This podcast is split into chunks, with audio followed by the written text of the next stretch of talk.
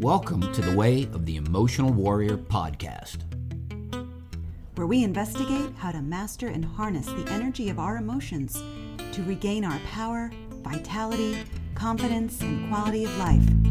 There are tons of websites, books, videos, and courses that speak about changing your thoughts and mindset. You know, three steps to this, nine tips for that. Old school personal development told us that all of our blocks come from the brain and our thinking process. However, new research proves that our thinking and decision making actually comes from our emotions. After all, emotions are energy in motion. Emotions drive our money decisions, life choices, relationships, and even our health and fitness. Having the life of freedom and joy that we all crave requires that we first master our emotional center. Welcome to The Way of the Emotional Warrior. Hello, and welcome to the Way of the Emotional Warrior podcast. My name is Kai Ehnes, and today we will be answering the question of Hey, you, wake up! Life is calling. You know, those moments where things click into place, everything feels right, it smells and sounds, the sights, they're just amazing. You're awake, everything is alive. Okay? I mean, it's just sensory acuity. It's just amazingly alive. Now, most of us can only sustain these experiences for a few moments, and then they simply stop. That leaves you wanting those moments. You yearn for them, but they are simply gone until the next little glimpse. What we learn and internalize is that we can only have those moments of being awake a few times in our lives, and we resign ourselves to believing just that. It continues that we actually start to have ominous feelings that living awake begets something negative, maybe even something awful. Thoughts like, you better not like it too much, you better not think life can be that good.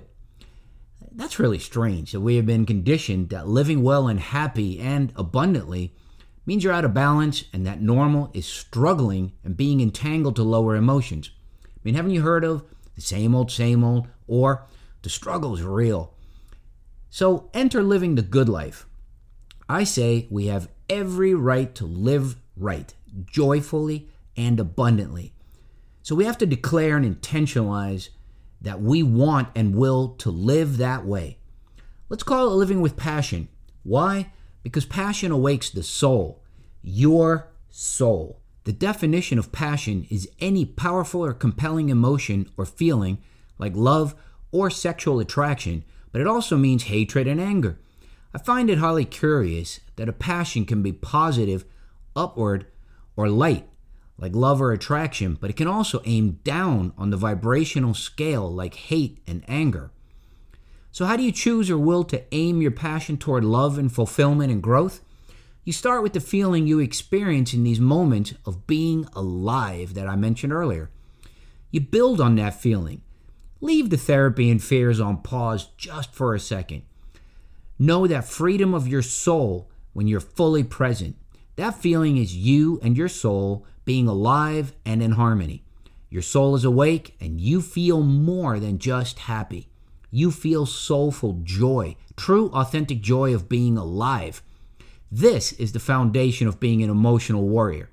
An emotional warrior dares to be alive with passion a passion for love, compassion, tolerance, and abundance. Peace. Hey, thank you for sharing your time with us today. We would like to know what your thoughts are on today's topic. Please join the conversation on www.kaiehnes.com and at Instagram at Way of the Emotional Warrior. So have a great day and be well.